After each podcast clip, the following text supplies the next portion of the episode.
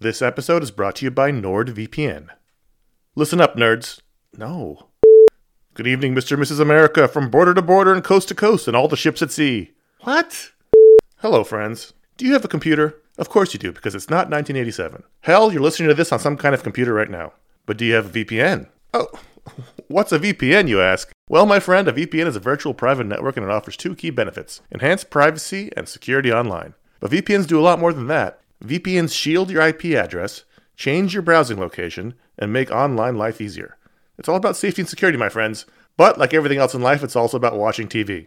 Don't let your paid subscriptions go to waste. I use NordVPN to access my home content while I'm traveling. Wink, wink. Plus, secure your connection on public Wi Fi in airports, hotels, cafes, anywhere you go when you're traveling. There's over 6,300 servers in 111 countries, and you can find a nearby server for the best VPN speeds. NordVPN is easy to use. Connect with one click or enable auto connect for zero click protection. And it's got amazing speed. NordVPN is one of the fastest VPNs out there.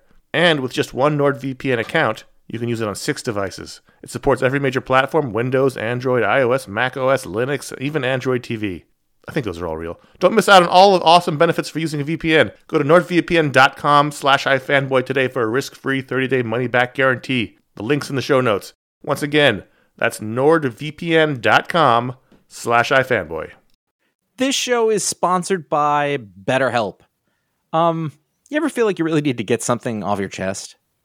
This is this this is a, like a real thing. Like if you're mad, if you're upset, if uh, if there's something going on, like the there's there's often for me an idea. Maybe it's a wrong. Maybe it's a moment. It's it's an injustice. is something that just you, you keep going on and on, over and over in your mind about it, and like that can create anger and resentment or shame, whatever it is. And very often, I have found I am not a therapist. I have found that when you let it out, when you give it voice, when you say it out loud, um, sometimes it makes you feel better because you you've expressed it, and sometimes it makes you realize like, oh, this is not a big deal, but I've, it's been stuck in my head. So you give voice to those things, um, and it can make you feel a lot better. And shock of all shocks, therapy is one of those things that can help you do that. It can help you be able to say those things in a place where you don't need to worry about the repercussions of it, work your way through it, uh, figure out coping skills, how to get around it. You know, find find ways to deal with that stuff instead of letting it fester. Um, if you are thinking of starting therapy, uh, if anything I said sounds familiar, you're like, oh, maybe my life would be a little better if I could deal with that kind of thing. You should give BetterHelp a try. It's fully online, it is convenient, flexible, it is suited to your schedule. That's the idea.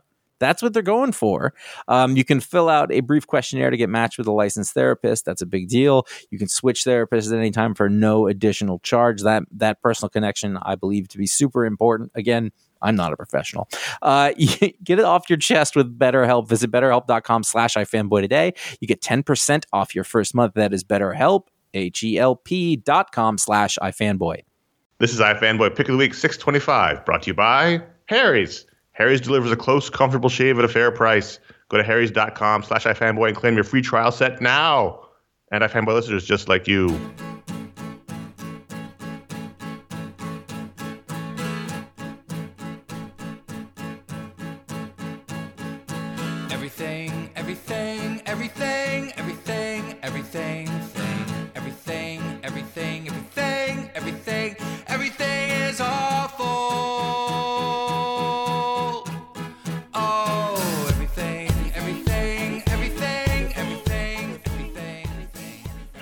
To iFanboy Pick of the Week, episode 625. My name is Conor Kilpatrick, and he's back from his walkabout.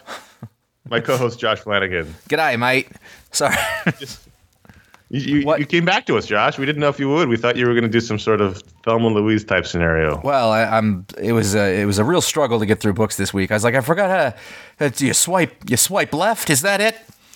What? I got. I got to pick one. Oh, So uh, we're back. Yay. yay! We are iFanboy. Every week we read a bunch of comics. One of us picks their favorite book, call it the pick of the week. We talk about that book on the show. We talk about other books for the week, the patron pick. And maybe if we have some time listener mail, it'll be fun. I just realized as I was reading, I didn't prepare patron powers. So that's that's that was the hitch in my voice as I panicked for a second. Show's fun. It's a review show. Spoiler warning. Here it is. There'll be spoilers in the show. Exercise some caution. Josh, You're All right. the. Yeah, the pick of the week is Mr. Miracle number seven. And let me just start with saying to everyone out there listen, I don't want to be doing this either. uh, like, I started reading it and I was like, ah, crap. This is totally going to be the pick of the week again, isn't it? And I'm going to have to think of something to say. Everybody else is like, you already picked it. But the way this works is the pick of the week is the pick of the week.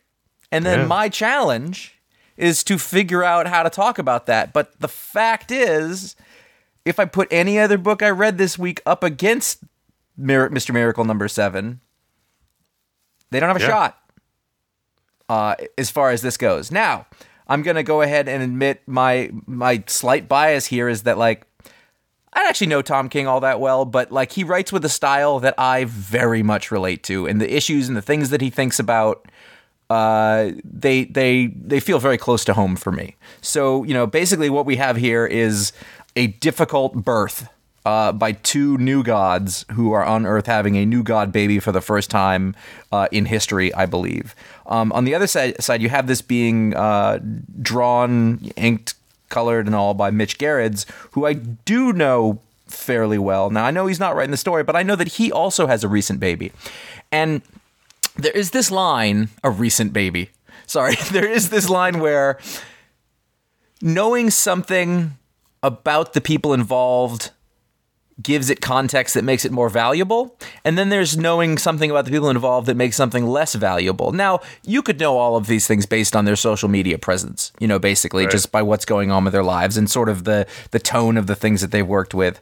But also if if you think about Mitch, you know, he was known largely for doing you remember everything he did was military? Yeah. Do you remember yeah. that? There was it He was did, all he did that image book. Yeah, Yep. that we liked. uh, they was, and then the Punisher was pretty special ops, and then um, Yeah. Sheriff of Babylon. Those were all like military, and this is 180 from that, really, uh, in terms of. Kirby New Gods is, is about as Yeah, but- as you but- can get. But also, it's very uh, personal. It's very small at the same time. Um, so you have, you know, all of these quiet, we'll say, panels and, and sequences and things like that. And and I find that extremely impressive, and and also that it works so well. Um, but at the same time, I I know I think Tom has three kids and, and you know Mitch has a new baby and, and I've been through this and I've had a lot of challenges with it and everything and so this is speaking to me in the same way that Dennis Hopeless's Spider Woman did uh you know a little while ago and you know this is the thing I think about in my life more than anything else because it's it's sort of utmost in my mental priority and you know time spent on anything.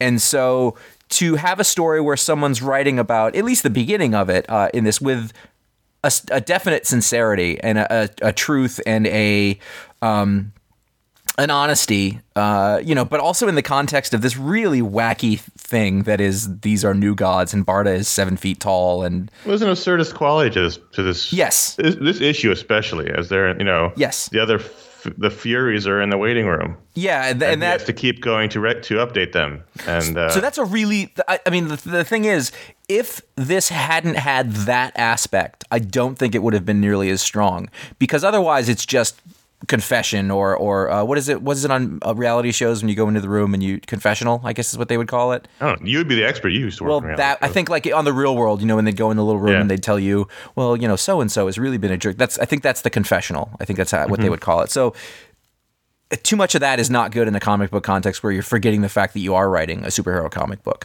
But the fact that they had just in this the Furies in the in the in the waiting room and also the uh, the tension that's going on there with the like she gives him this knife that can only cut new god skin or whatever it is and she's like and this will be the knife that I will kill you with. And he's like yeah yeah I understand. And then he gives it back he goes I'm still gonna I'm still gonna kill you with this knife. And it, there, there really is that's a great joke.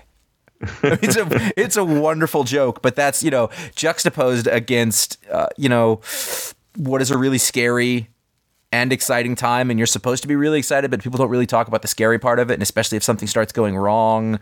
And there's these people who are super capable at the things that they're super capable at. They have been through everything, and this is you know like this doesn't feel any less tense than than one or two issues ago where uh, Scott Free was about to be uh, um, executed right. you know and and the level of of significance on both of those events uh, events feels roughly similar um and and it's just it was handled really well and when we talk about You know, like people who are listening to the show, like you guys are talking about every issue of this book. Well, this is significant because this is a really good comic book at a time when there's a bit of a dearth of those. I think, Yeah, I especially mean, from a mainstream standpoint. this is this is head and sh- this is a head and shoulders book above most other comics. Mm-hmm. So there's a reason why we talked about almost every issue of the Vision. We talk about almost every issue of Batman. Now- it's because the way he's making comics right now is so different than everybody else, and it's and it's more appealing. Yeah, no, no, you you don't have kids. You're a, you're not you're no longer a bachelor, but it's not a big thing for you. Did this connect with you on a, le- any level? Like, I mean, I- as a story, it was enjoyable. As Sure. I said, I mean, the absurdity of him going back and forth between the, the room, you know, where Barda is, and then the Furies, and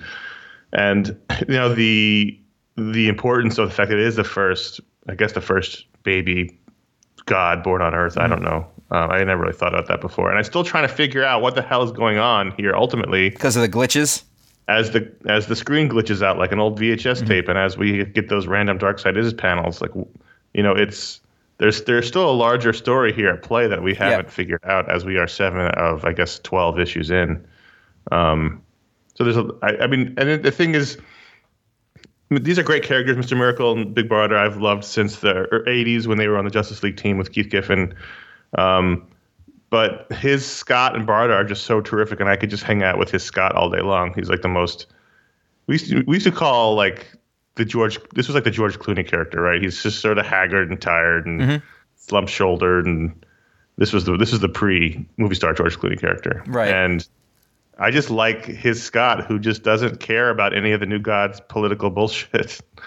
You know, he goes out where they they all yell at him because they're the Furies, and he's just like, okay, Yeah, I'm going back in the room. And it- it's just, you know, he was rubbing his face and he, the Mitch Gerads stuff. I love the little speed lines that he does to show movement. uh huh. Um, but it's not traditional speed lines, just these little white um, accent lines. Yeah, they're beautiful. They're from the dip.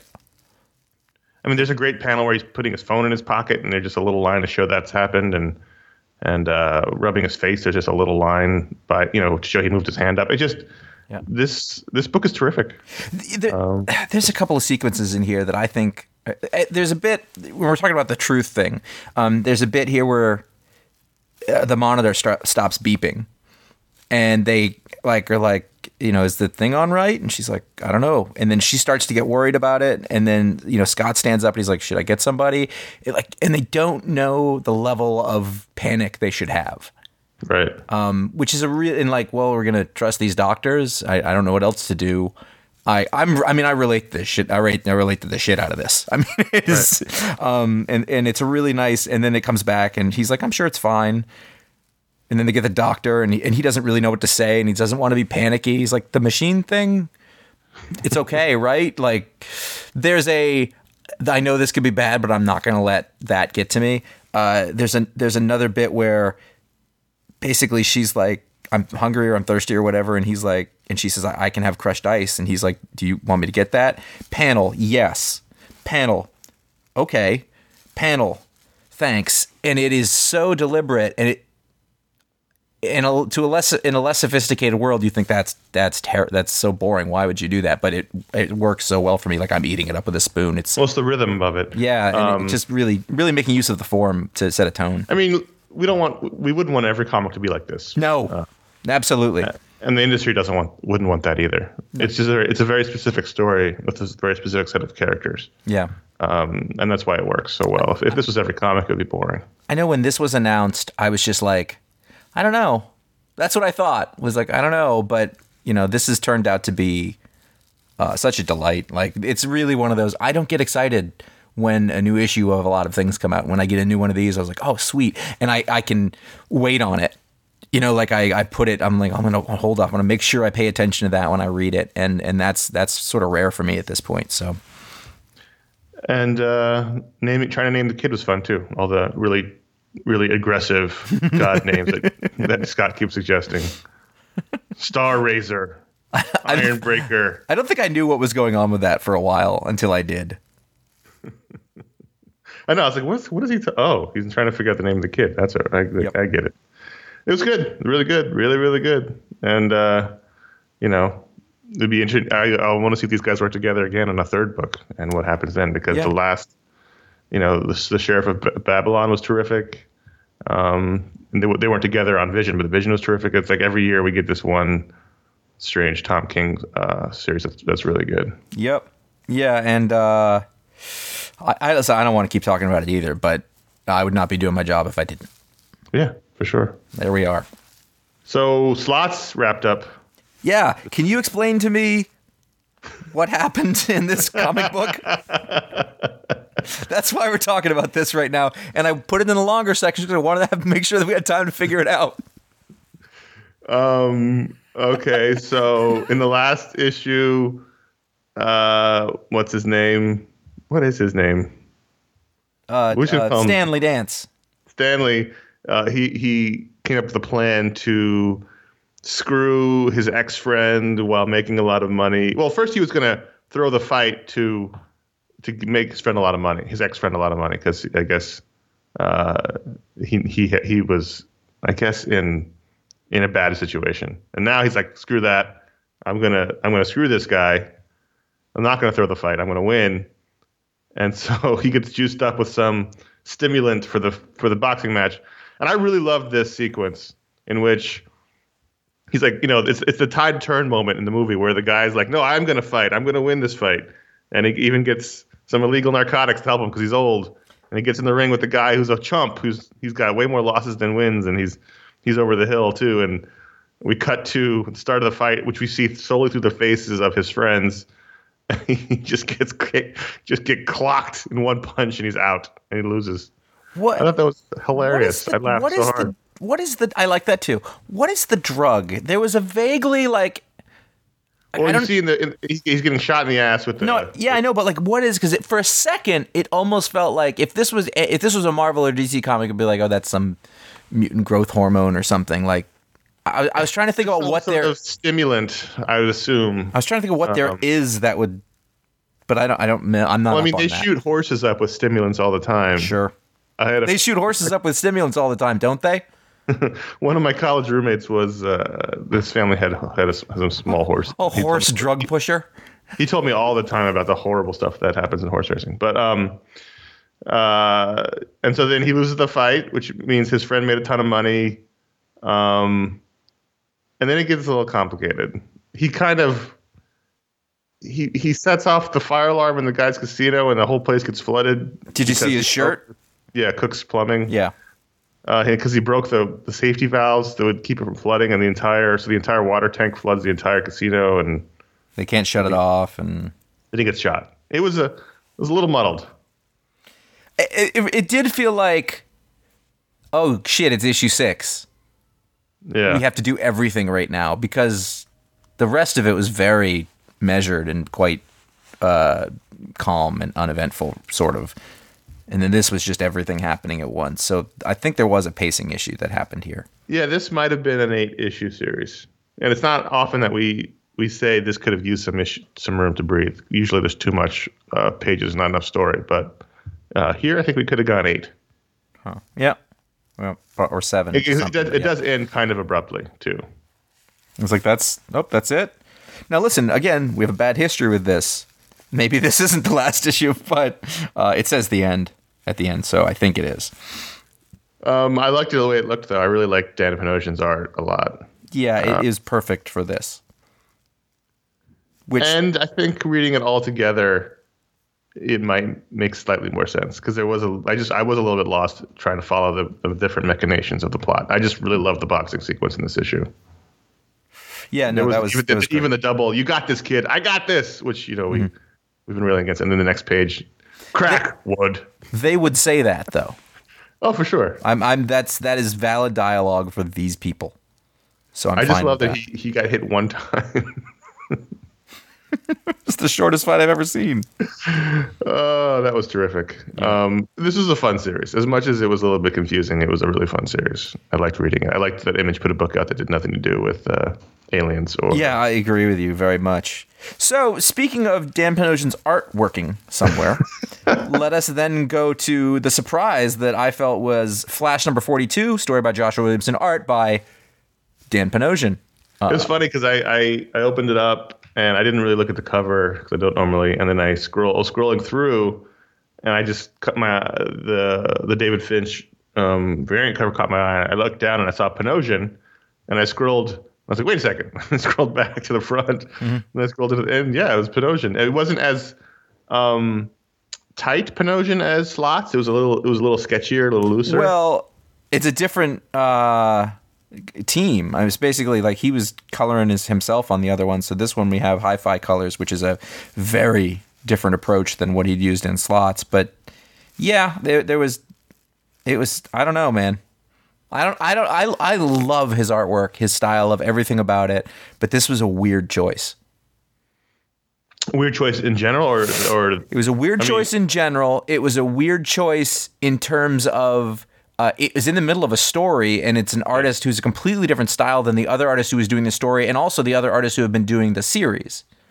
For sure. I mean, And- I mean, that's the big comics problem right now with these goddamn double shipping books is that the art is just all over the place. Yeah, but it just feels, but it feels like, for the most part, you know, like this book, for example, it's been the two guys or three guys sort of going back and forth, and they were all of a piece.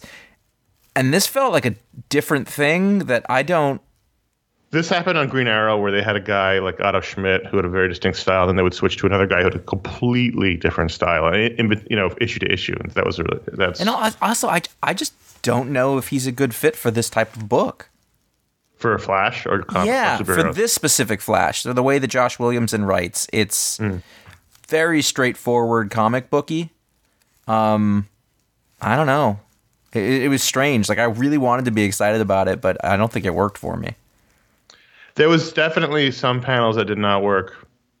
I really like the panel with Grodd um, and the evil Flash girl, Mm-hmm. where Grodd is taking up most of the panel. Uh, that was a, I mean, it's good gorilla, Yeah, but uh, but it's but he also he looked very different than he did in the last issue. Grodd, like it just is. yeah, it's very- just different. you just you, you just wish that they would all go back to monthly and they would just let these guys do up by arcs because I it really, does throw the that. flow off. It throws the whole flow of of the series off when you just go from art style to art style. It also just it feels like like did they need Panosian to do a fill-in issue and that was the guy they I kind of feel like maybe be, only because if you look at this book next to slots, the it, it's a much Sure. looser art style and almost. I mean, I I always hate when people like us will say, "Oh, this looks rushed," because I don't have any idea how long it Right. took. But it just it it's undeniable that the style is looser, and so I want. I it just makes you wonder if he goes like, "Oh shit." yeah, but but at the same time weeks? like like it's a weird choice. Like it's a weird choice though for this book. Like I don't I yeah, mean- I don't get speed from his art. I don't get um, in the way, same way you get it from Jay Domenico. right. uh, or uh, of the other people who've been drawing the book. He, he's he's like a guy you want drawing Batman or Green Arrow or something like that. Mm-hmm. Not guys who move around and, uh, and crackle with lightning. Yeah, there's a Um, lot of there's a lot of standing. It reminds me like when uh Romita. Romita, yeah, it, I mean, absolutely reminds me of Romita. In fact, this looks more like Romita than it sort of does Panosian, which is weird. But it reminds me of like when Ram- Romita first did, I think it was Avengers. And there's Yep. just like a bunch of dudes standing around talking, and I was like, this is not what Romita's for. That's the best use of Romita. Yeah. Um, I don't know. I, I I really wanted to like it, and I was really kind of was happy to see that name on there, and it, it just didn't click. Story was fine. It was good. I, I, I think he would be great as a regular artist in a different book. Uh, Yeah. Uh, at DC. yeah, It would be it would be good to get a guy like Panosian at DC is what I'm saying because absolutely. so much of their art style is this really similar um, house style, which is really kind of boring. At least his work isn't boring. I mean, I I I absolutely applaud them putting him on the book. Like, I'm this. It's not a complaint in that. I just tonally it was it was off. I thought. Uh, what was not off was the Wes Craig art in Deadly Class 32. um, Oof. we're back after a little bit of a break, which is always a little bit tough just to remember what, what's going on. But the thing with Deadly Class is all you have to remember is everyone's just trying to kill each other all the time.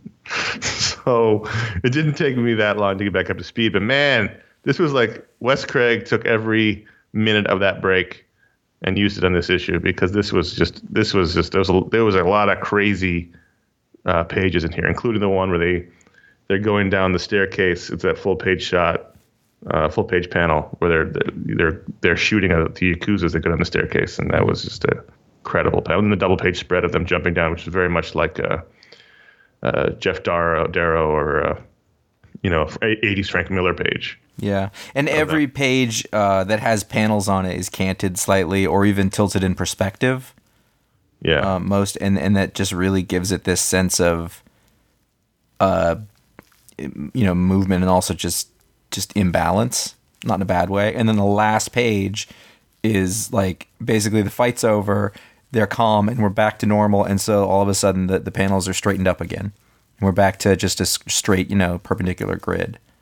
Um, which I thought was interesting. And I, there's also there's a bit where uh, it's a two page spread where they're I, I don't remember anyone's the Vietnamese kid and I guess is it Saya? I don't know. She's in the bikini yeah. and they're pulling like a group of the spiky ninjas across the and and she's breaking the panel border into the next panel.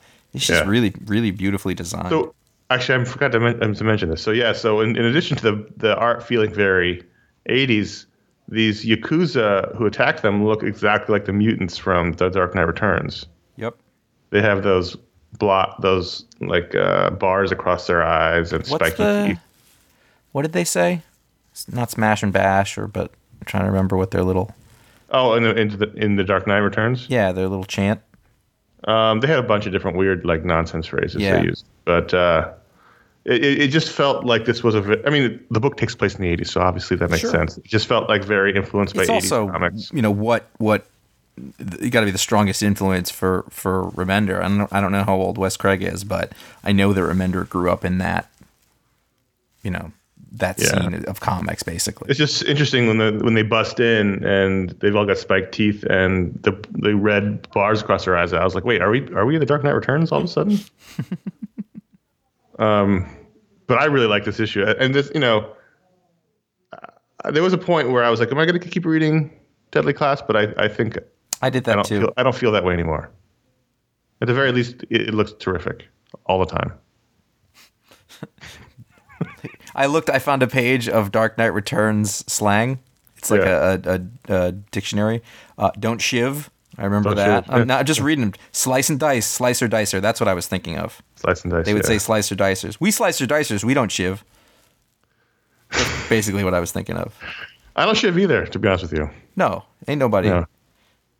So, Mage the Hero Defined, number seven. I'm still reading this book. Uh, and I'm not entirely sure why, Really? but I like it.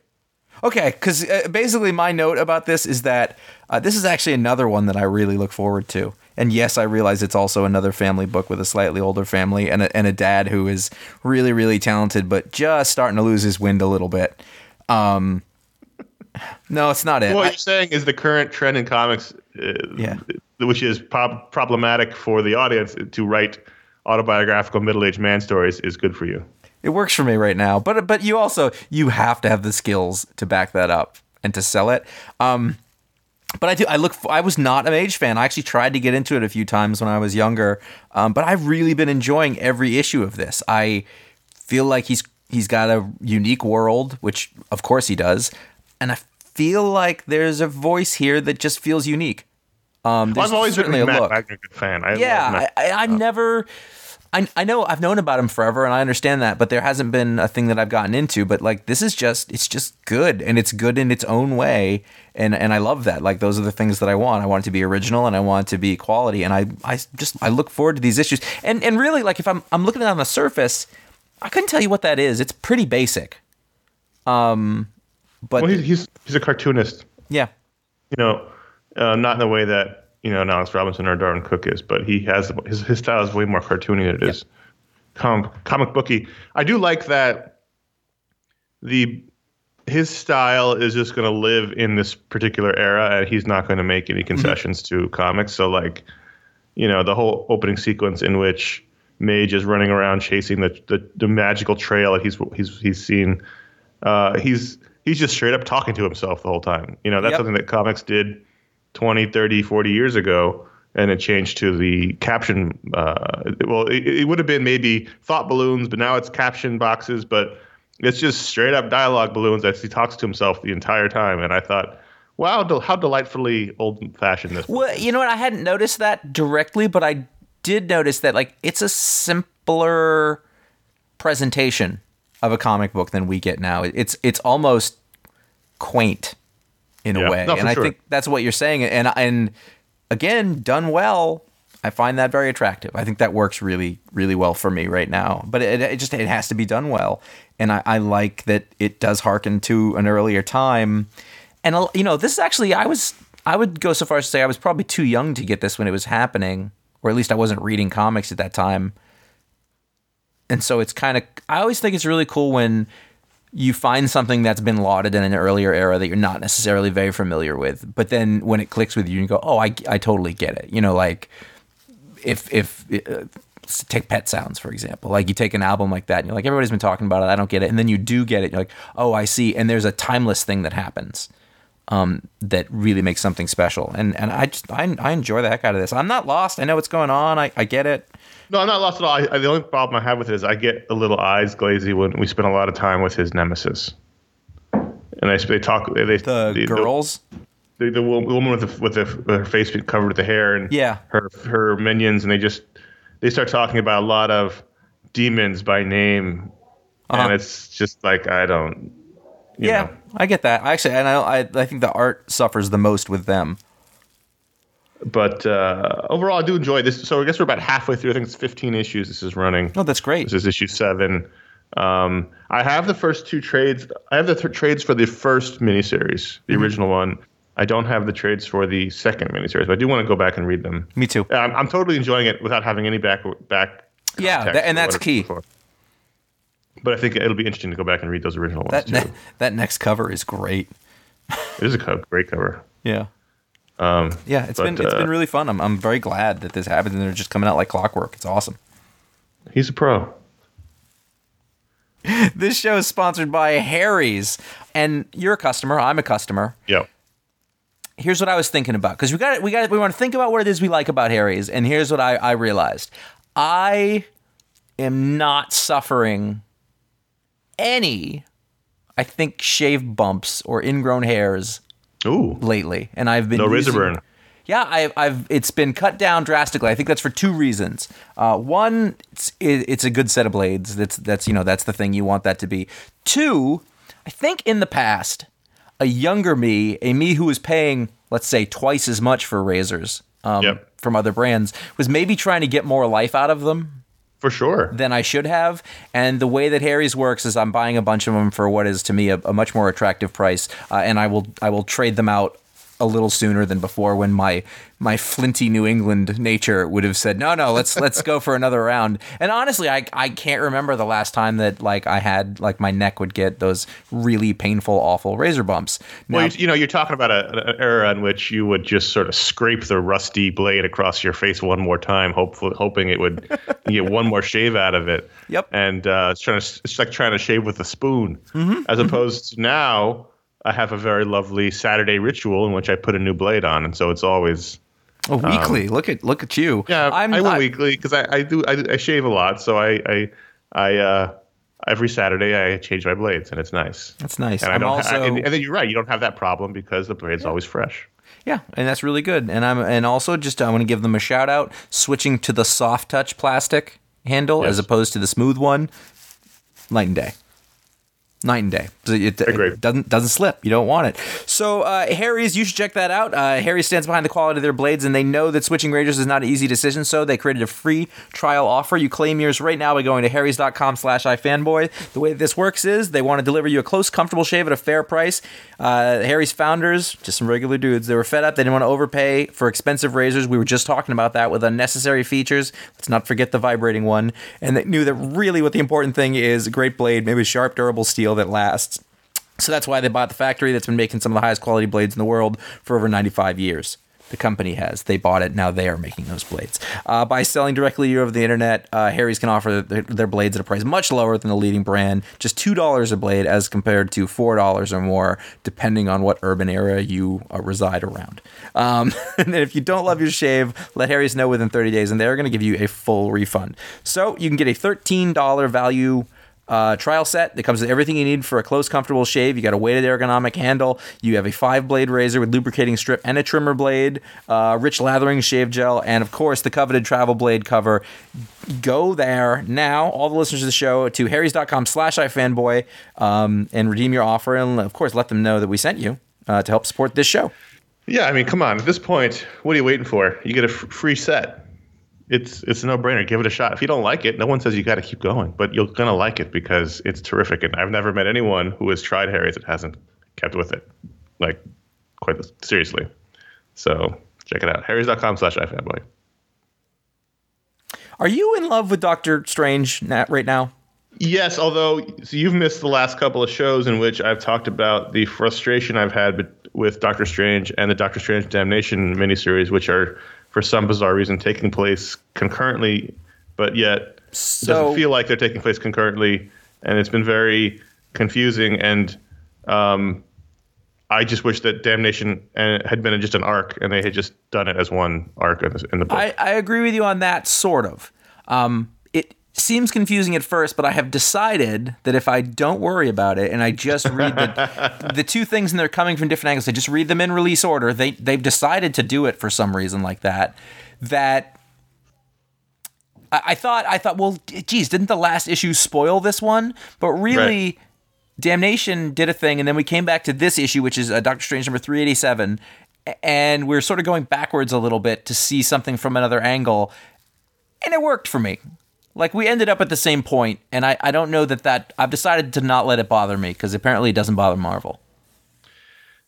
Gabriel Hernandez Walta was the artist on the originally on this on this run with Donny Cates that I loved so much, and uh, Paul and I or Ryan, I think it was Ryan, talked about Niko Henrichon, who is also really terrific. I still miss Walta, but I've I've now come around on Henrichon doing this arc No because slouch. Henrichon is really, really, really, really terrific and really talented and uh, really good. It's just that I got so used to the look of the book in a certain way, it changed. However, um, you know, Henrichon's great. So This and uh, just also this this I'm sure you guys covered this, but this version of Stephen Strange I think is really successful following everything that happened.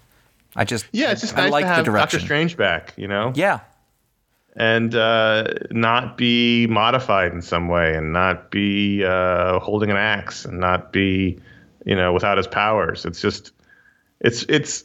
I don't know that sometimes comic companies get that we want to read about these characters, and so when they keep taking them away or taking away their powers or take or or or doing them in a way that I, I guess is more interesting to the people making them, but less interesting to the readers, it's just not as much fun. Uh, it's a fine balance, I think. If they, you know, if if we only got one thing, I don't know that we'd appreciate the other, or vice versa. But I, there is definitely something to be said about that with these Marvel characters. Certainly the case with a Captain America or something like this, or in this case, a Stephen Strange. I just I like that Loki keeps coming back. God damn it! But I also like like it. It works very well. It's it's different than Jason Aaron's run, but it does Yeah. match with it. It dovetails it. It's not. It is not dropped what happened at all. But it's also not dragging it around like a like a ball and chain. For sure. I mean, it, it, the, the things that happen there are important. They're referenced. You know, the the worry that magic goes away. The that stuff is still, still important. Um, They both I got mean, to tell their story. yeah, this has been a great series, and this is this continues to be a great series. Uh, Dry County number one, story and art by Rich Tommaso. Um, he did that book Spy Seal. Was that a patron pick? Yes, and I'm curious. I was curious why after that you decided to go in for more. So please continue. because we didn't really like Spy Seal. Um, it was another one of those anthropomorphic animal stories that I'm not really super into. Uh, but this is just a straight up uh, crime story with people. It's set in Miami in the 80s. And uh, I enjoyed it. I didn't love it, but I enjoyed it. We haven't really gotten into the crime part yet, which is the only criticism I have. Is this felt like uh, it felt like the first chapter of a long of like a a graphic novel that would be fine, but as an issue, you want to kind of get more into the meat of it first, which is an off, often problem we have with image books. But uh, it's just a down and out cartoonist, uh, uh, newspaper cartoonist in Miami who meets a girl who's got a bad boyfriend, and uh, we'll, we'll we'll go from here. But um, it, I really liked it. I really just, I, I'm always hungry for these non-genre image books, and this is one of them. It's just a straight up '80s Miami crime story, and uh, Tomasi's art. Tommaso, Tomasi was in LA Confidential. Uh, Also, Toma- also he writes and used to edit for DC Comics. Yeah, Tommaso's art is is fun. It's quirky. It Yeah. feels like an old, you know, comics with an X from the '80s, Mm-hmm. and uh, it's just it's this kind of story and the kind of look of a book you don't see that that often these days anymore. But uh, I'm looking forward to reading more of it. All right, I will check that out. I, I was like, eh, I, think like you would- that other thing. No, I get it. I, I saw it was. Plus, it was vying for for a patron pick, and I was like, okay, well, maybe I'll check it out again. And then I just did. It was good. Boy, Tommaso's pretty. Uh, uh, pro, uh, he does a lot of work. Yeah. I mean, like he, I feel like he's always got something coming out. Pro, pr- prolific. That's the word I was looking for. Um, you know, we were talking about books that we look forward to. Yeah. My face lights up every time there's a new Action Comics, which is every eight minutes. I'm pretty sure. It's interesting. That's an interesting development over the course of these 15 years together. I isn't it? And there's a couple of things. One, I've decided that like I'm really impressed with Dan Jurgens. Also, it's 18 years, but yes. You know, just in general, like how his name show. Sometimes somebody who was, you know, from a couple of generations ago or 20 years ago, that's when their prominence was, will show up in something and you, you know, uh, but man, he, I think he's walking a line. He was the biggest Yes. name in comics in the early 90s. Yeah. You know, he did all these Superman books, which were really popular. And then he went into Justice League, Justice League, and he, you know, he came on, and it was a big deal when he did a book. But also, like, he was basically like him and his ilk were supplanted when Grant Morrison did Justice League. Yes, I mean, so like we, they were literally like, "That's enough of your kind." Over one side, and then we had the era that we came up in as adults. We'll we'll say, uh, but you know, we've got him coming back, and it's, you know, I don't know, like th- this is I I I just love reading these. They're not like amazing. They're they're not they're not breaking the mold, but they just do something. And this issue in specific was it's funny. This cover was a lie. It basically has General Lane like you think he's gonna fight Superman with tanks and shit like that, but it wasn't. It was a family. it's a metaphor for his rage, Yeah. Josh. Yep. It- well, so two things. One, DC just did a big event at Southwest South, Southwest, and they uh, they had all the Superman people there, and it was really interesting because there was a photo that went out. It was Frank Miller. He's doing uh, that Black Label book, Superman book. Jim Lee, uh, Brian Michael Bendis, and Dan Jurgens, and it just felt so. You know, a year ago I would have been like, "Why the fuck is Dan Jurgens there?" Yeah. But it totally makes sense. He looks good. He, first of all, he looks terrific. Yeah. Second of all, he's he sort of reasserted himself as the prototypical Superman writer Yeah. who does it almost better than anybody else. He really does. Secondly, the only criticism I have is the the opening is when Sam Lane comes to visit Lois and Jonathan, and he hadn't, he hasn't visited them yet, and they have an argument about his view of Superman. I was like, okay, I've I've they've had this argument ten times in this series. Yeah. like I I don't need this anymore. But then it turned into a very interesting morality play about the Phantom Zone, in which Superman's like, you know what, maybe it's cruel to send people to the Phantom Zone, and it was that was interesting. I really liked that part. Yeah, and he basically got he put uh, Hank Henshaw on some sort of hallucinogen to make him happy. Which one's more immoral? Who can say? But uh, um, I really like this book. You're right. I mean, it's really good. Yeah, it's it's just it's it's it's a superhero comic in the sense that almost nothing else feels like.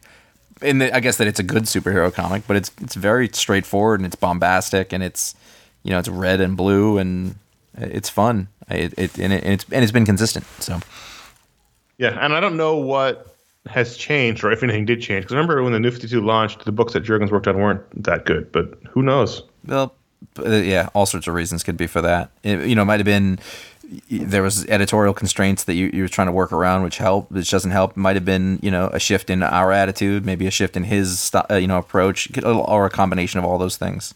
Right. Um, I, my, I, I've I've talked about this the Wildstorm Michael Cray thing a bunch of times, and now I'm like a complete convert. Uh, issue number Yeah. six came out this week, um, and the only thing that I this was uh, the basically every week, every issue or two, he takes down some villainous version of uh, of a DC superhero. Um, and the Yeah. thing about this one is that they teased that the person uh, for next next issue is going to be John Constantine. okay. who who kind of already is a villain, but he's like he's like a psychopathic, uh, I think, uh, therapist in this, and and he, he kills his patients, I guess. Uh, so this issue was drawn by Larry Hama. Uh, he did the breakdowns. He did them on the last Ah, one too. all right. So he does the breakdowns, which I, I think is interesting. Like again, it's almost like like we need somebody to do breakdowns. Well, we get Larry Hama. Really? That's like it's like it's like calling in Ridley Scott because you need somebody to do your TV episode. Like, Right. okay, let's bring in Larry Hama. Need a guy to do some lighting work. What about Ridley Scott? It's just it's such a weird book, and and I and I I like the style of it. I wanted to mention really briefly a book that I think is not on Josh's radar at all, but uh, will surprise him. Vampironica number one from Archie Comics is the latest from their Archie horror line. All these books are not connected to each other. They're just horror takes on the different characters, and this is a horror take on Ver- Veronica. And the reason why I wanted to mention this to you, Josh, is because listening. the, the book is written by Greg and Meg Smallwood and Oh. drawn by Greg Smallwood. Oh wow, And first of all, Greg and Meg, adorable. yeah. Let's all let's just all be real here. Um, but I mean, Jesus, this book looks fantastic. I mean, I don't know how because the last time we saw Greg Smallwood, he wasn't he doing Moon Knight. Moon Knight. I don't know how he ended up doing this, but Jesus, and I don't know how long they're they're doing it. I, I assume the carrot was that they get to write it. But man, first of all, really good story, interesting story, and uh, just Greg Smallwood's really good. I don't think I I don't think I've seen him before because I didn't read that Moon Knight book. Oh my god! I mean, I didn't read it. I would just look through it. Like he was It's- that good. And I, I don't ever do that. This is a great story. So it starts off. There's a little uh, pool party happening, and uh, Cheryl Blossom's house, and then Veronica shows up. So we flash back to how she's, she's a vampire. Uh, she wants to go on a date with Archie. Archie's going on a date with Betty. So she decides she's going to go out with Reggie to make Archie jealous. As she's getting ready, she her father's business meeting turns out it was a vampire who killed her parents. The vampire bites her. She runs away after stabbing him, gets in a car wreck, drives right into Reggie as- he's showing up to go to the date. She flies through the windshield, wakes up, and she's fine because she's a vampire. And uh, it was a really good looking book. And I'm going to keep reading this I haven't been reading any other Archie books, books other than, um, I guess, I guess technically I'm reading Afterlife with Archie, although that came out last in 2016, I think. Um, but this is a really good book, and I'm going to keep reading it. The- who somebody over at Archie knows talent. That's what. That's all I know. Yeah, for sure. He could be the smart guy who's running it, who who also does no talent. But I, I'm guessing there are other people there. So that's pretty great. Yeah. Star Wars corner time. Great. Great. I know, I know, I know you're excited, but these are these are things that have to happen. uh they have to be done, and, and and there we are. We're talking about it. This is Charles Soule and and Giuseppe Camuncoli, who uh who's just so great. Like he's great. This one actually um it touches in parts of the basically it starts with Darth Vader in his pod uh, having a fantasy about the end of Revenge of the Sith, and instead of him burning up, he watches Obi Wan say all of the dialogue from the movie, except then Obi Wan burns up. Which I was, I was like, this shit's wacky. Um, and and basically, like this story is about it- the time frame is it's when Palpatine takes uh, the Empire from what was from being an ex- extension of the Republic to no, no, no. This is an empire, and this is all about what I want. I'm the Emperor, um, and this is about the invasion of Mon Cal. oh, okay. So they're they're taking us. So like we get to see, you know, the the the the Mon Cal's. Uh, I can't think of what they are. The the Ackbar's people are they? They're Mon, Mon Calamari, Calamari. and then Yeah. also the Quarren live there. Uh, if you can remember, uh, Squid Face. yes, yes, yes. Um, and and so basically, like it's got the imperial uh, uh, diplomat who's trying to convince the the king of the of the Moncals like to do this, and I it, I it's there's a bureaucracy to it that I love very much. Well, one thing's consistent about the show is we we like bureaucracy It, that we like bureaucracy in a familiar fantasy element. for sure. That's key. Like I want to see that as long as it's done interestingly, and and um, apparently there's some Jedi on Mon Cal who who may or may not be Obi Wan Kenobi who's who's advising them, and and then the, the, Well, the- you'd imagine if there's fantasies about Obi Wan that he's going to show up like a like a loaded gun in the first act. So the cover or a cake knife. Well, it might be a red herring though. So the cover of the next issue uh, is is Darth Vader's head coming out of the water. Um, like I'm trying, I can't remember what Apocalypse movie. Now. Yes, Apocalypse Now. That's exactly what it is, which I think is very funny. I think it's extremely funny. That's that's why I brought that up. We can move along. I hope that wasn't too difficult for you. No, it's fine. This that was those are the books we're going to talk about every week at patreon.com slash ifanboy. That's where the patrons at every level of patronage can vote on a book to add to the rundown. This week was a crazy tight race. We had three or four or five books at one point in contention, but in the end it was Eternity Girl number one, which edged out Vampironica and uh, Dry County number one to be the pick of the week. This is Young Animal's latest book, uh, written by uh, Magdalene Visaggio with art by Sonny Liew. And I really like Sonny Liew's art. I also like Sonny Liew's art very much. Um, I don't know what you people have with the young animal that you think that I'm going to like one of them eventually, but they're all the same in the same way. It's just, it's like a bunch of Doom Patrol type books that I don't get. And that's the only one I do like of these uh, of these young animals. I've tried a bunch of Ironically. I like Doom Patrol. Uh, I did not like this issue, however, I did like looking at it because I think Sonny Liew is one of the best artists in comics. So let's, He- yeah, go ahead. I just think he, he doesn't draw in a, in a way that anyone else draws, um, a similar way. And he doesn't draw a lot. He did that Doctor Fate book Uh-huh. a while back, and then before that, he did the book with uh, Jean Ye- Gene Luen Yang, the um, Oh, the uh, the Chinese superhero book, yep, yep, yep. The tur- Um, Green Turtle. the Green Turtle. Um, I'm always happy to see a Sonny Liew book 'cause I think he's great. Yep. There was definitely a, a really fun thing about looking at the storytelling and the design in this, and there were, there were, I mean, there were good things about it. End of the day, I actually thought it was fairly straightforward. It wasn't just being obtuse for the you know sake of being obtuse. I thought um, it's just kind of a, a downer, kind of like old Vertigo book, like stereotype book, like of a sad person who can't get what they want. But This book, yeah, Yeah. Um, Yeah. So the story is of a, I think, she, I don't know, I've never heard of this person. I don't know if this is a new character or not. Maternity girl who is in therapy. She, she keeps trying to kill herself, even though she can't because she doesn't breathe, she doesn't bleed, she does it. you know, nothing will kill her, uh, like uh, Groundhog Day. And um, she's in therapy because she can't die because she's and she's depressed because her powers went haywire and hurt a bunch of people in her her organization's building and I just it was just you're right it was just a downer and I was just like I don't I, I wish I knew anything about this character to care about her but I don't Yeah, that's kind of where we were at on it. Um, like I thought it was. It wasn't like like a lot of these young animal books. I don't really know what I'm supposed to grab onto. Um, in this, I knew what I was supposed to grab onto. I just didn't want to. right I think. Um, so I will say that um, Young Animal gets really good artists yeah, that's definitely the case. That they get really really good artists so at at the very least it'll be interesting to look at and this is actually a more straightforward Sonny Liew than I've seen than in previous books Yeah, yeah. I mean, like it, it was. I mean, it wasn't bad, but it wasn't for me. I think I thought it was a little. I just felt like I'd read it, and I didn't want to read it the first time.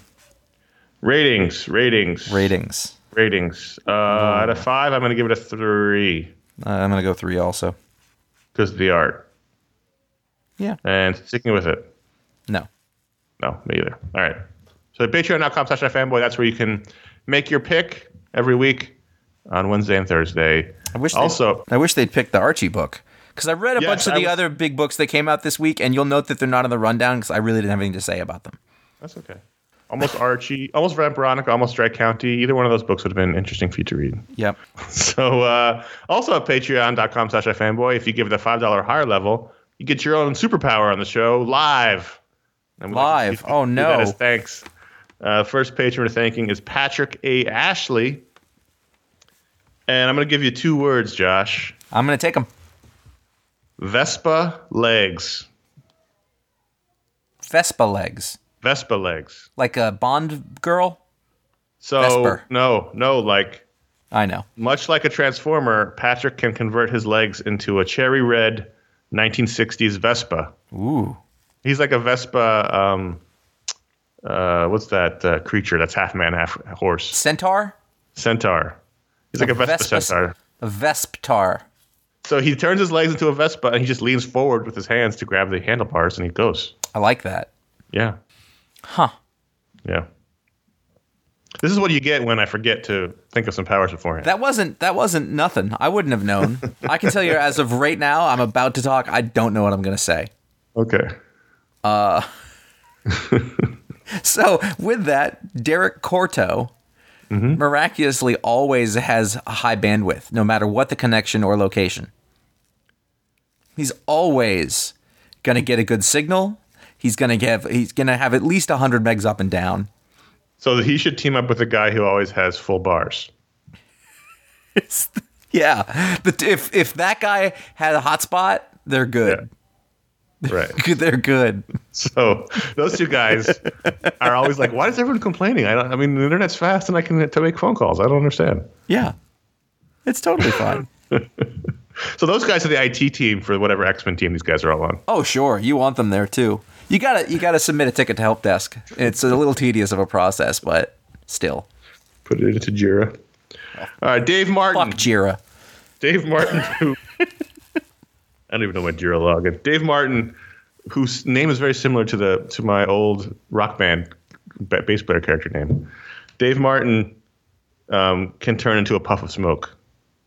Is it shaped like Dave Martin? It, it, it starts off and then it becomes smoke smoke formed, Okay, I just I wanted that. and then he can reconstitute. He Okay. just turns into a puff of smoke. Can he? Can he? Is he? Does he have motility in smoke form?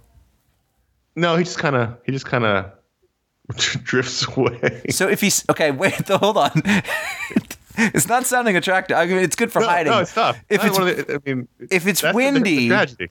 if he's windy and he dissipates a great deal, does that take him longer to reform? Yeah, he's got to reconstitute. It takes a while, but he can't. I mean, technically speaking, if he needed to get away and it was windy, he, he would be blown away from the trouble, and then he would just have to reconstitute himself. Huh. No one understands quite how exactly it works, other Huh. than Dave himself. Pretty good. But uh, you know, he turns into a smoke, and only occasionally does it happen when he's frightened or startled. He's at he's he's got enough control at this point where he can he can control it. okay. But uh, if he saw, for instance, Patrick turn into a Vespa leg for the first time, he might turn into a puff of smoke as a result. Okay. Yeah, Oh, exactly. is there a sound? Yes. PFFT. so uh, next up, we have Joaquin Luque, who who has to use his power. It's difficult to use his power for good, to be honest. You could be tempted because he can steal your girlfriend. Oh shit. Yeah, it's uh, it's like that guy from Cheers. He's going to steal your girlfriend. He's like 1971 Don Henley. Yep, he's gonna.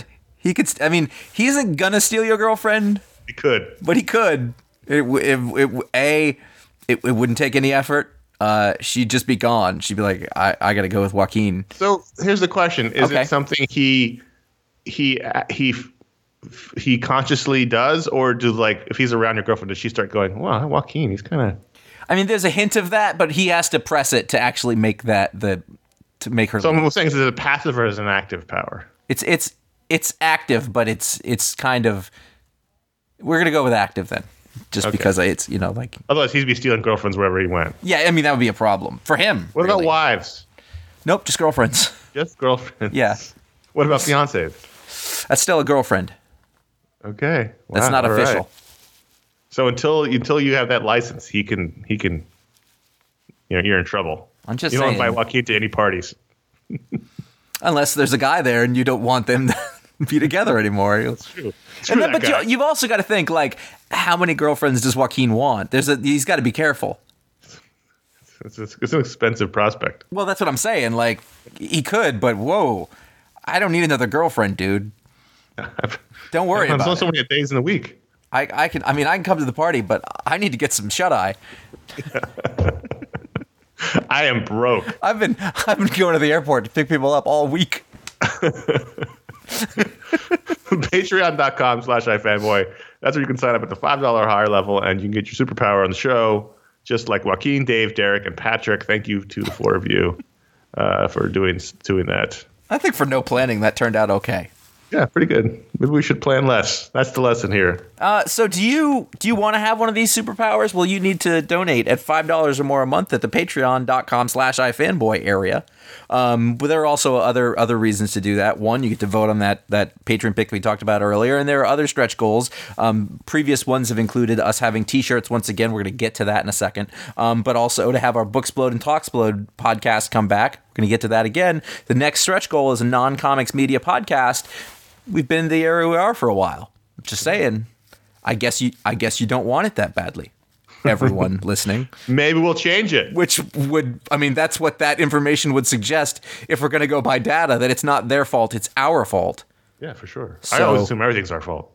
I, I definitely live my life by that rule, both professionally and personally, and I find it it helps others, not so much me. Right.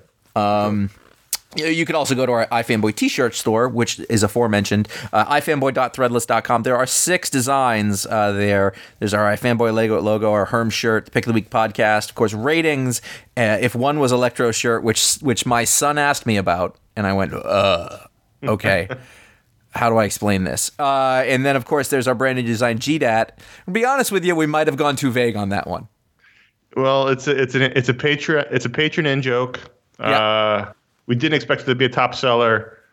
Didn't expect it to be such a low seller. but uh, So here's our goal. know, it this is our stretch laugh. goal. Can one of you buy one? Because I can tell you right now, there's there's at least one very rare shirt out there right now.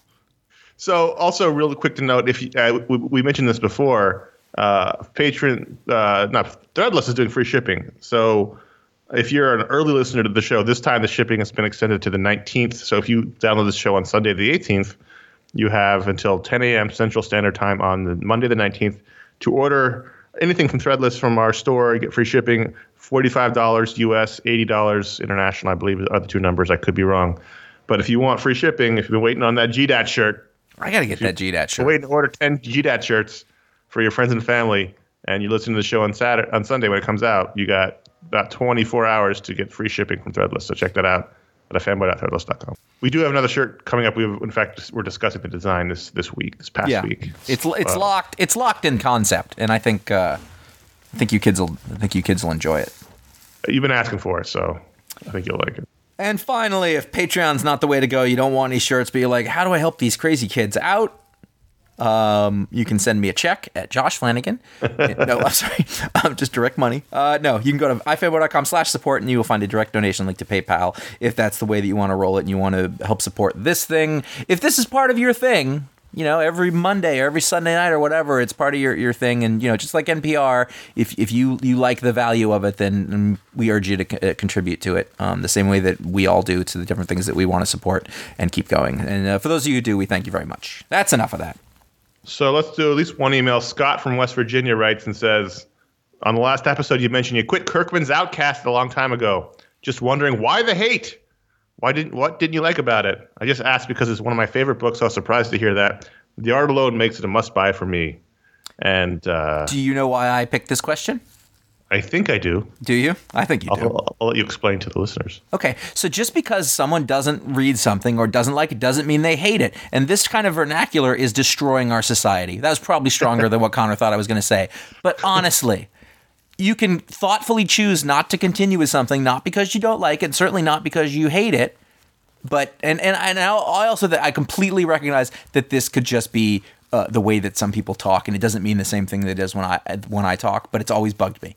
Um, yeah, no, I, I, when this email came in, I, I, I thought the same thing. I mean, I because I was when I said that in the show, I, I had been reading Outcast. I stopped reading it, and it doesn't mean I hated it. I just was like, I'm, I'm done with this. I've had enough. I've I've reached.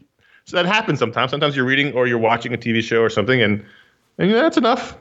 That's Yeah, enough. you know what? I'm, I'm not getting a lot out of this. It's it's you know maybe it's me, maybe it's them or whatever. It's not not that it's bad. Honestly, there are like let's let's all accept now because I I don't know that we have that there are too many good things to consume all of the good things. Oh, for sure. In in the in the time it took me to say that sentence, nine Netflix series came out, three of which I would have liked to watch. For sure. Now there's I seven. have, I have like four shows I'd like to watch right now, but I don't have 40 free hours. No, and Um, and and yeah, you got to pick and choose. So that being said, the old old man rant, eh, par exemplar, I might say. so let's just be clear. Two, two reasons. One, Paul Azaceta, the artist on Outcast, terrific. So great good. artist. Um, I'm not a huge horror guy, and so I read Outcast for a while because I like Kirkman, and uh, then after I was like, you know, I don't, I'm fine. I'm good. Yeah, I was pretty much there with you. I, I bet I read it longer than you. I think I only stopped uh, a handful of months ago, and I still like. Yeah, you did. I think I read. I think I made about a, a year. I read it for a while because it's good.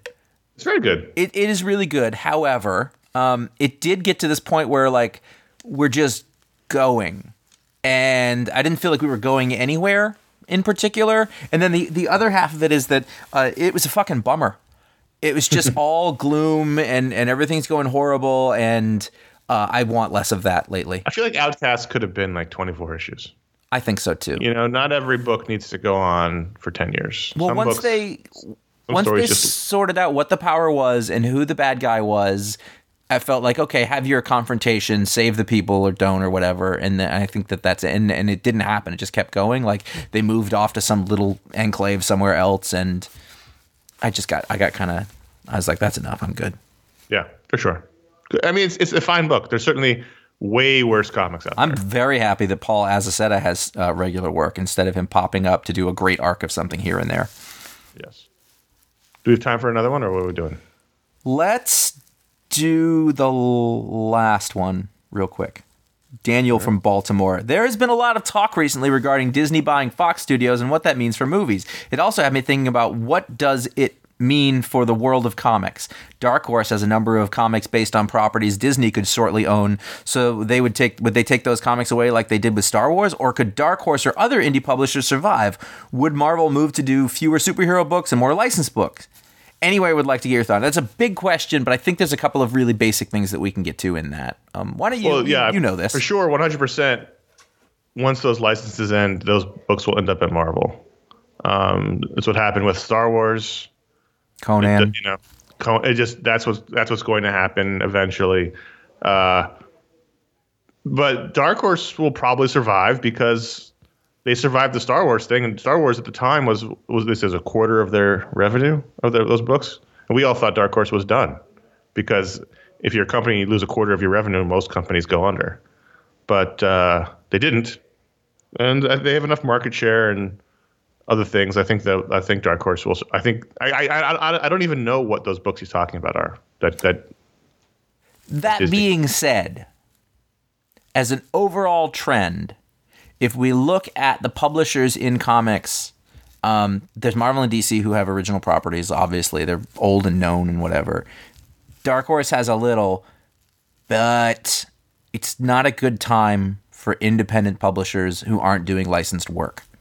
Boom and IDW is sort of the next ones after that, and they both largely licensed works, uh, both kids stuff and adult stuff, um, which I think that on this show we've found largely uninteresting. I guess like we've we've never really gravitated towards it. I think most of the time when we go, we try one of those licensed things, we're always left feeling sort of ambivalent at best about it. Um, so it's not a I don't think it's a great time. I think that you're going to see the rich get richer and the strong get stronger, and it's going to continue in that trend, uh, unless somebody has a hit and there's some sort of trend that starts that that sorts to put that the other way. So I I do find it concerning. I mean, I, I don't know. I mean, I guess he's talking about the Buffy books. Maybe I don't know. If, I don't know if Fox actually owns the rights to those or not. Um, they may not. That's just because they put the show out doesn't mean they necessarily own the rights to the comics. Are there any? They might. They might, any- but they don't. Are there any other successful indie original series that you can think of, like Well, outside yeah, of the Black long Hammer books are successful at Dark Horse. Um, Uh, dark. Oh yeah, yeah. and they have uh, obviously Usagi Yojimbo, and they have Harrow County. They have a bunch of, you know, successful for indie books books happening there. Yeah. I, what's funny is I don't really know what the numbers are for those, but I'd be willing to say that like the threshold for cancellation is going to keep going down. But also, like these aren't high overhead companies. Nope. You know, there's like four employees. So, um, I, my my my thing is like, okay, if they survive losing Star Wars, they'll survive losing whatever Yeah. books that they they're going to lose. Um, uh, but I do think you'll see. I mean, there's been a, a handful of new companies in the last seven years or so. You know, with uh, AfterShock and Black Mask and Lion Forge and Lions Forge, Lions Forge, and Lion Forge. But those are, I mean, they're either like funded by a very Oh no, they all have media- they all have funding behind them. They're yeah, like designed- or their or their shoestring, you know, which I don't think is even as successful as it used to be.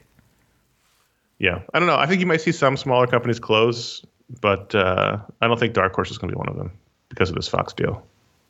Yep. I mean, I didn't even think about that when when when when Marvel was bought by Disney. We, every you know there was so many things written about Dark Horse being you know being in trouble, and they didn't. They, were fine. So also Marvel licenses out stuff too, like big books. IDW publishes big Marvel collections, and Archie does. Like they just don't. The stuff that's not their business model, they just license out to other companies to, to handle for them. So, um, you know, I think they'll be fine Well, there you go. contact at ifanboy.com. That's where you can write in, like Daniel and Scott. Thanks for being uh, writing in and being on the show with us. We're all a big family here. All right, let's bring her home. Uh, the last special edition that I did was the um, Talksplode with Rob Guillory uh, in February. Also, back then there was a special edition of uh, of Black Panther. Have you guys done an animation one since then?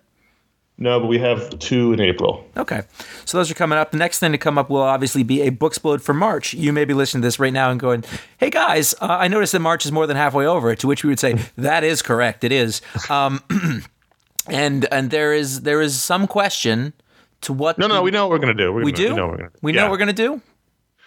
It's going to be uh, probably the last week of March because that's in two weeks, but we're going to do uh, Green Lantern Earth 1 by Corinna Bechko and Gabriel Hardman. Well, That'll be the go. Booksplode for March, and then we already have the May Booksplode ready to go. So this time it'll be it'll be it'll be sooner in the month. We we have the next two ready to go. I mean, you can clearly then expect the July one to be very late. yeah. So I mean, because we have time to plan, so you know how that's going to go. So you can look forward to that Green Lantern Earth One discussion. Uh, the, probably the last week of the month, and then uh, in addition to that, if you're a patron and you're listening to this early again, uh, our monthly patron hangout. That's where we hang out. Josh and I, sometimes special guests for an hour, talking about nonsense. Uh, once a month, we do that. Uh, it's a lot of fun. Monday, the 19th. That's this Monday. That's maybe even today or yesterday. Uh, is our next hangout, so you can come check that out. We already have a, a schedule of many, many topics. to So, uh, if you're not a patron and you're like, well, what does that mean? So, I want you to think of that as an extra hour long show that we do in a given month that's pretty free form and really fun. And I'm going to be honest, probably a little more open than we are on here, is my guess. Uh, if that's what you're looking for. So if you think that's the thing to put you over the top and you hadn't thought about it, we I really love doing those shows. They're really fun. you don't have to very- listen when they're live. You, you also have access to them later. yeah, they're casual. Um, we it's not always comics talk, but it often is, or comics related uh, news or media discussion. Um, Not not so much news. Not and because news. not. well, if, if there's like a big news story, Yeah, I know, but uh, like we're it's not we're not talking politics. We're not we're not, no, no, laying yeah, that comics bad. news, comics. Just letting people Um, know. and uh, since it's not put out on the air and it, it's it's um, pa- private to the patrons and doesn't go out to the public, we often are more uh, open Let- about things that we know about that we can't talk about on the show. Less circumspect. Yeah, so there you go. That's happening Monday the nineteenth, and then of course there'll be one next month as well. Okay, so get over to ifanboy.com. You can find all of our shows, all the ones that we talked about, everyone that we've ever done for the last b- billion years. Um, you can find out what the pick of the week is before the show comes out by liking facebook.com slash ifanboy or following at ifanboy on Twitter. You can follow us individually. I am J.A. Flanagan on Twitter and Instagram, and Conor is CS Kilpatrick on Instagram. And if you like the show, please leave us a review or a star rating. Even if you don't want to write a review, click on a star rating. That will help people find the show. Uh, we thank you who do that. It's really important for podcasts. It's even not, not just our show. Any podcast you listen to, you should leave us leave a rating and a review for. It helps people find it. And even better than that is introduce people to podcasts who don't listen, who like what you'd like, and you think, hey, here's a podcast you might like. Or if somebody asks you on Twitter which podcast should I listen to, it always makes us happy whenever anybody mentions our show. So we thank everyone who does that. Helps spread the love and the iFanboy word around the world. Until next week, I'm Conor. I'm Josh. I'm back. Uh, You're not going away next week, right? probably the next three, but then I'll be back. Basically, alternate months. I will do a half a show. Okay, Okay, perfect. you're cool with that, right? I, uh, whatever.